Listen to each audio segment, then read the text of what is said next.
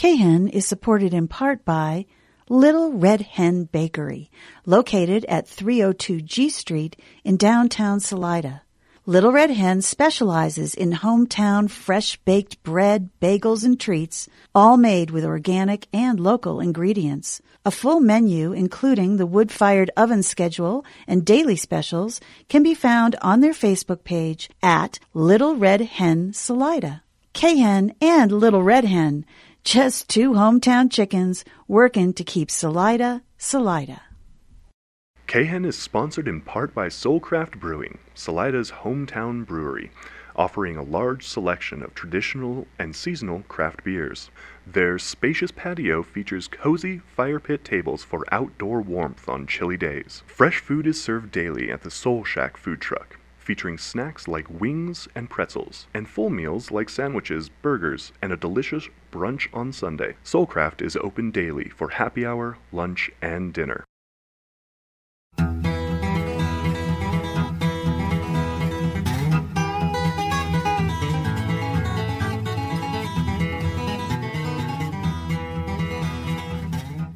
Welcome, friends, to another edition of On the Rails with me, your host, Forrest Whitman, here at KHEN every Sunday morning at 9:30, every Wednesday morning at 11, anytime as a podcast or anytime on iTunes.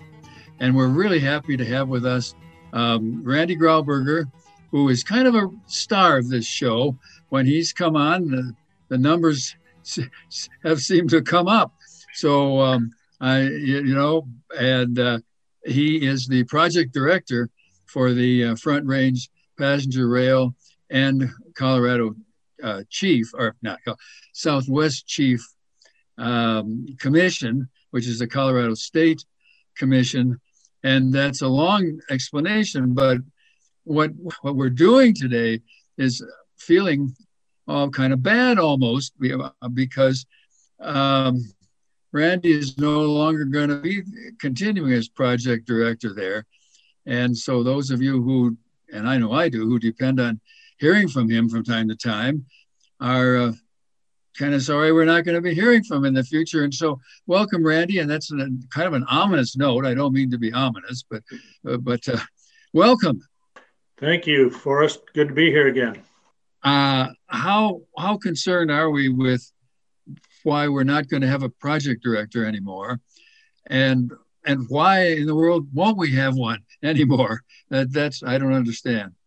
Well, Forrest, the commission was notified by CDOT back in November that the state attorney general had issued an opinion back in 2019. I'm not sure why we didn't find out about it till November of 2020, but the Attorney General's opinion basically said that all of the legislation, and particularly the Southwest Chief and Front Range Passenger Rail legislation, which called for the Commission's ability to hire its own staff, that being me as project director and Spencer Dodge as the Commission liaison, they indicated, or the Attorney General indicated, that legislation was unconstitutional. Apparently, the authority to select and hire the staff for these various boards and commissions lies within the umbrella state agency, in this case, CDOT. And so CDOT has made the decision that they don't believe that the project director's position for the Rail Commission is necessary, and therefore my two-year term will expire on February 18th. I was hired on February 19th of 2019, and it's been a fun 2 years, a fast 2 years. I don't know where the time has gone, but 2 years are almost up. So my last day with the commission will be February 18th, 2 weeks from yesterday. So we're not sure exactly, what's going to take place next. I believe they've decided to go ahead and retain Spencer Dodge beyond his two-year term. That will expire sometime in July. So Spencer will be remaining with the commission, and I would encourage you to, I'll provide you with Spencer Dodge's information and contact information, and encourage you to have Spencer continue to have conversations with you and all of the listeners on your show Forrest about the Rail Commission, you know, in the future. Spencer's a wonderful young guy. He's got a lot of energy, and he's looking forward to continue coordinating with the commission in his position as liaison to the Rail Commission. Well, those are big changes, and I do have to read you at least two listener comments. This will make you feel good. Always look forward to Grauberger's telling us what the heck we might be about to see out here with the chief. He seems to know what's going on. And when we call some other places, we get vague answers, but when he comes on the show, we get regular answers. So there you've got one fan mail and another, yeah. And another person, this is Hannah, and who's one of our regular listeners. Hannah, I know her a bit. And Hannah is essentially saying the same thing. When we've had you on here, we've gotten some answers. So you've some fan mail, you can stick that on your bulletin board as you go out the door or whatever. I appreciate it. I do appreciate it. Well, I've got a couple updates for you today on some of the things that are going on. As you know, we received the Chrissy grant, the federal grant for the total project is $450,000 back in February of the last year. And we're in the process of selecting the consultant team to do that study. And that will be to look at creating a through car operation off of the Southwest Chief from La Junta into Pueblo and up to Colorado Springs. That study will probably take about 15 months to complete, and I believe the selection team is going to announce the winning consultant for that project, I think today or early next week. So that information should be coming out shortly.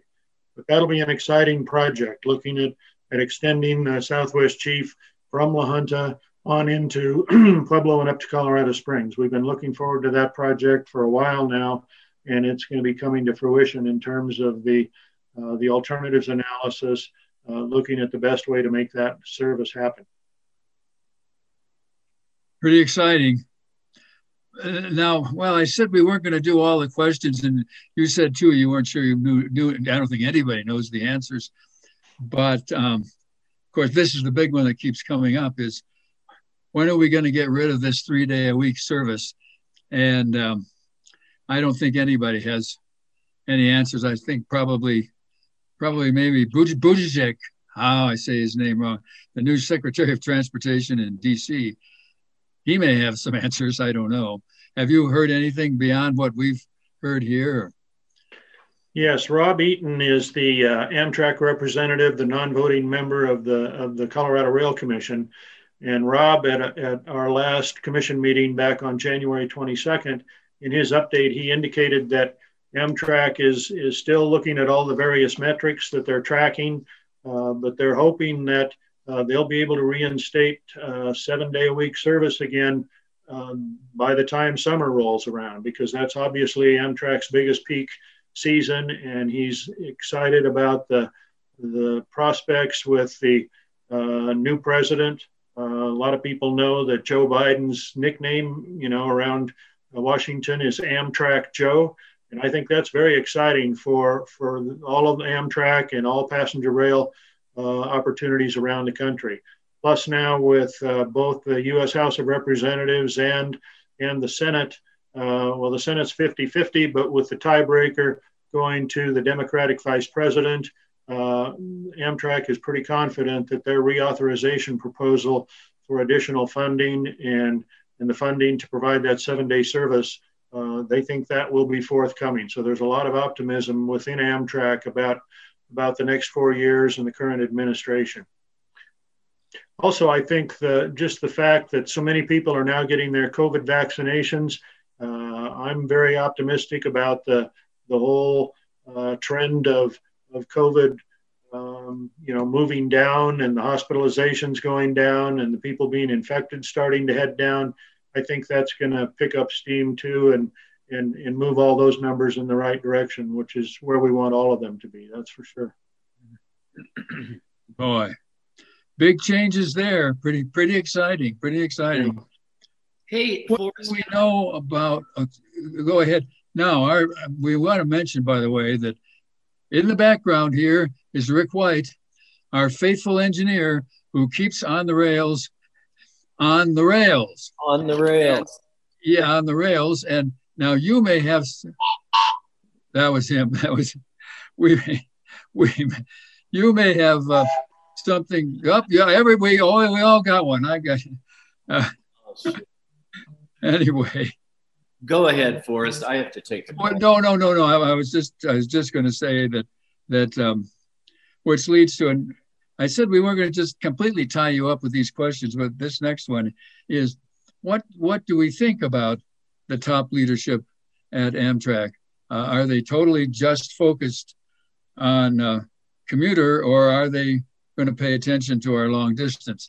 And I don't know. We'd have to get in their heads to know, but do we have, maybe Rob Eaton knows a little about that. Yeah, Rob has indicated that he believes the new leadership at Amtrak is very supportive of the long distance trains.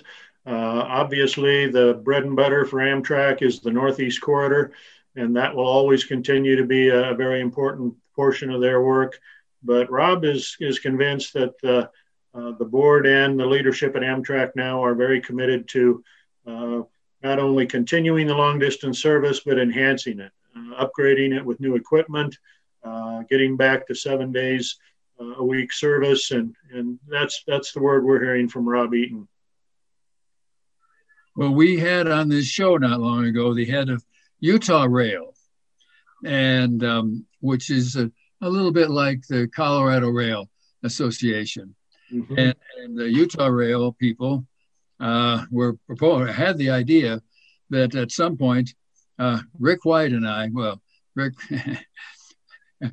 or some other members of Colorado over here would hop on the train here again, like we used to at Union Station in Denver, or in maybe Glenwood Springs, take the train over there to Helper, Utah, and meet with the Utah Rail people and spend a lovely Helper, Utah.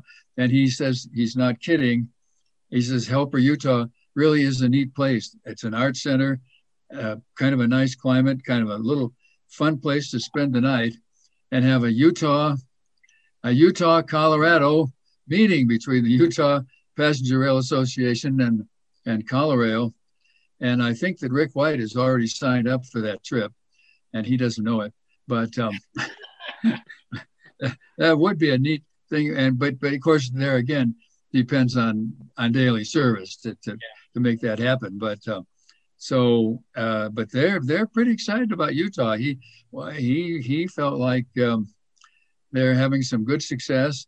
They're gradually moving their legislators away from automobile-centric situation, which is difficult in a place like Utah, which is pretty automobile-centric at the present time. But he feels that they're having some success, and so they're all these straws in the wind, I think, but they're all blowing in a good direction, I'd say.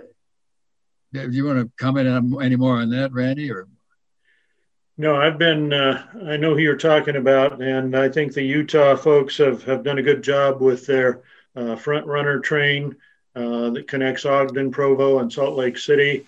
And at some point, I know the commission was anticipating that if I were able to continue as their project director, they were looking to have me, as soon as the COVID dust died down a little bit, go over and spend some time with the folks in Utah and get a little more information about their system and their network as we in Colorado try to do the same kind of thing between Pueblo and Fort Collins through Denver. So no, we're certainly keeping close tabs. And I think the Utah folks will actually be making a presentation to the Colorado Rail Commission at one of their monthly meetings here in the next few months.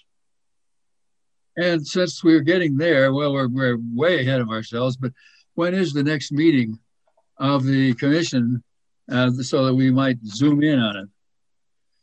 It would be 3 weeks from today, 26th of February. All right. And those meetings are open to the public. You can you can zoom into them. Sometimes the Zoom works pretty well, and sometimes not. Yeah, that's a challenge sometimes. Yeah. And you still, now let me back up. You have to go to CDOT to get the info on that. Yeah, you can go to the Rail Commission's website through the CDOT website and access the information about the upcoming meetings, as well as look at all the meeting minutes and notes and all of the handouts and PowerPoint presentations that were part of the previous commission. So those go way back for the last 2 years. Those are all on the website. Yeah, and really, really interesting too. At least the last Zoom meeting, you could listen but not talk, but it looks like they're going to change it so you can even somehow talk your questions in. Although, of course, they got to stick to a pretty tight agenda there. Right. You would think. So, hey, Forrest, thank you. Yes. Thank you for the intro earlier. I had a phone call come in, but I had a question, and I'm backing up a little bit, and it has to do with this having an extension of the Southwest Chief from La Junta to Colorado Springs. Will that be like a, how would that work? If I got on the train at Colorado Springs and I wanted to head west to Los Angeles, does the train go back to La Junta and then get on that line? At this point, it would. Okay. It would go down through Pueblo and then back out to La Junta and pick up the westbound chief the next day. I see. Okay. And same for the other. So it's a spur line. That's right. Yeah, they'll keep a separate locomotive and separate equipment in La Junta specifically to that. And then they turn it around in Colorado Springs and go back the next day.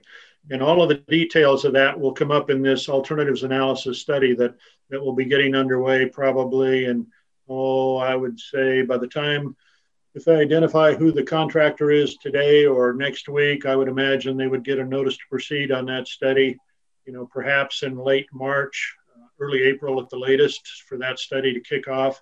But that will evaluate, all the timing, the demand, how many cars would need to be on that train.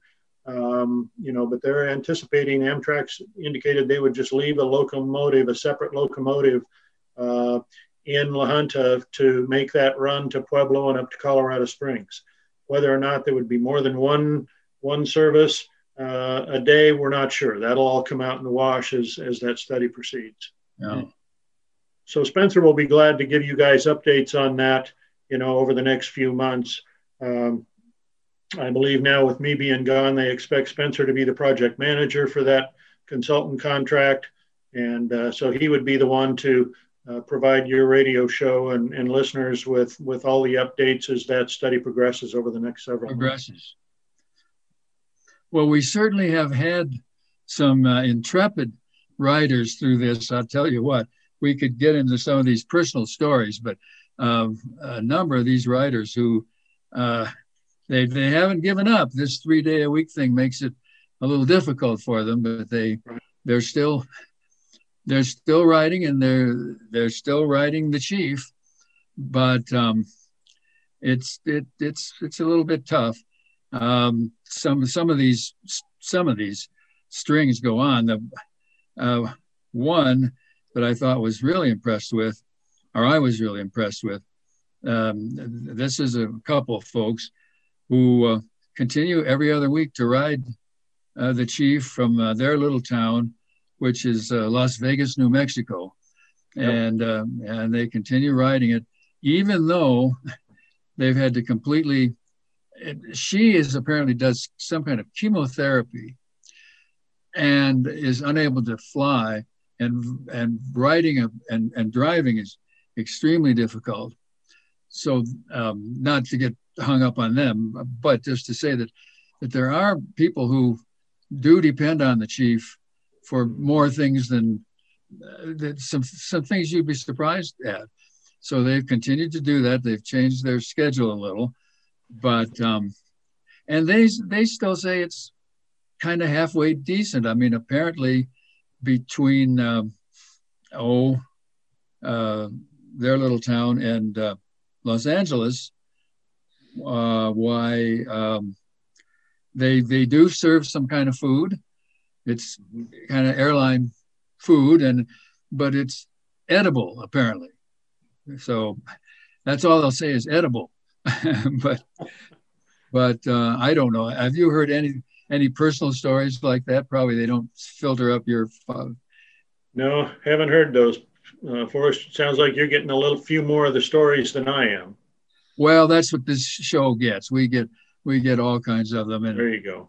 And then it goes all kinds of ways. We got a guy who calls in regularly who remembers how it was to work on the railroad, to work on the chief back in the day. And we're going to get him on the show sometime. Sometimes it's fun just to get these reminiscences too. You know, that's what rail fans do. And of course the sites, Friends of the Southwest Chief is a very interesting site. I go to it probably a couple times a week, and it's stories, railroad stories, brakeman stories, you know, that kind of thing on Friends of the Southwest Chief. That's where this story just came from. And we get some of those folks on this show, and then we mention this show on that site. And you know, rail fans are an interesting bunch. Oh my gosh, you get the full gamut. I won't. We don't want to get too political here, although we can be. That is, as long as we say, as we always say, the opinions and beliefs expressed on this show are those of the moderator, Forrest Whitman, and of the guests on this show, and do not reflect on the management, station, staff, or board of KHEN Enterprises. Very good. So, did I get that right there, Rick, for once? I think you got it right on the money. Yeah. All right. This show is wandering around as they all do. Can I throw a question?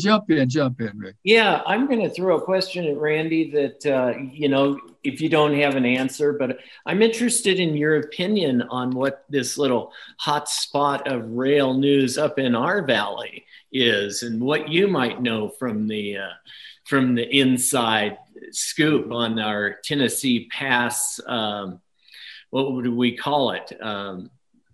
Tennessee Pass possibilities. Yeah. What do you know? I've been tracking Tennessee Pass ever since I was at CDOT back in the late 90s. I was the project manager for CDOT when the Union Pacific sold the Towner line from east of Pueblo out to the Colorado state line. And so that's obviously the east end of the Towner, the Tennessee Pass operation for the old Union Pacific line. So, I've been following that forever. It's exciting now that there are, again, opportunities. The Surface Transportation Board is dealing with more than one company that would be interested in operating Tennessee Pass. There's the agricultural folks out on the Eastern Plains, and there's the folks in Utah that are considering the possibility of some passenger service, at least from Eagle County to Minturn. Then there's always been potential for, you know, passenger service over the entire route. We've heard rumors about possible oil trains from the Uinta Basin in Utah that would be a shortcut to the Gulf of Mexico if they could get over Tennessee Pass. So a lot of unknowns, but a lot of information in the newspapers and in the media recently about that. So I don't have a lot of new details on that. I don't know that CDOT is aware of too much more than I am right at this point, but stay tuned. There's going to be a lot of exciting things happening, you know, and the potential for that Tennessee Pass route, you know, reopening at least parts of it in the relatively near future, I would say. So, yeah, it's something. Yeah. That is exciting, and all of the counties along the way are chiming in on the thing. Yep.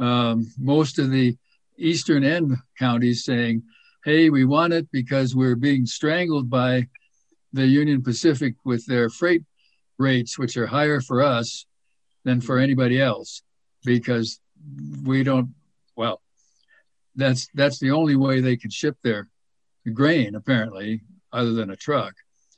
And so that's interesting that they really want to see it, want to go. Now, we also have a number of, well, Rick can tell you this too. We had a fellow on the show here just recently, kind of representing the groups that don't want anything. They wanted to just stay out of service as it is now. But I don't think Surface Transportation Board is going to let Union Pacific do that. It doesn't sound like it. I mean, it sounds like they feel it's their duty to reopen it, I gather. I don't know, can you comment on, or is that above your pay grade too? It's above mine.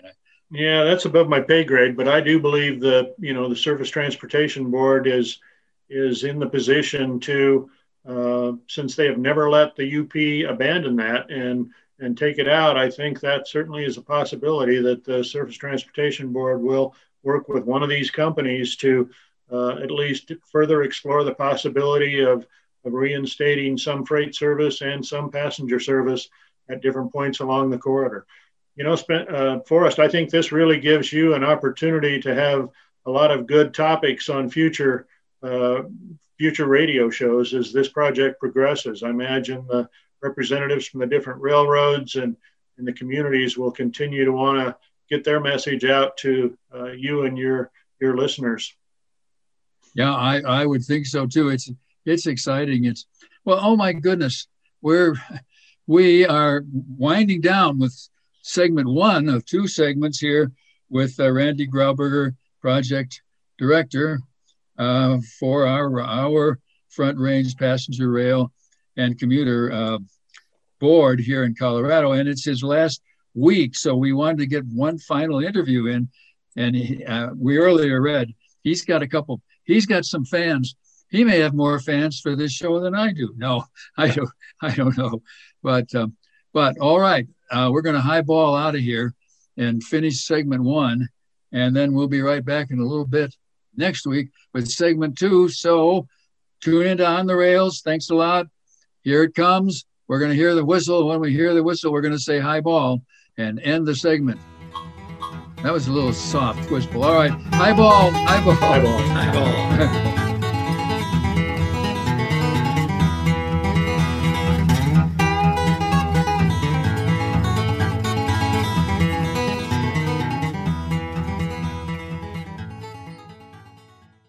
KHEN is sponsored in part by Soulcraft Brewing, Salida's hometown brewery, offering a large selection of traditional and seasonal craft beers. Their spacious patio features cozy fire pit tables for outdoor warmth on chilly days. Fresh food is served daily at the Soul Shack food truck, featuring snacks like wings and pretzels, and full meals like sandwiches, burgers, and a delicious brunch on Sunday. Soulcraft is open daily for happy hour, lunch, and dinner.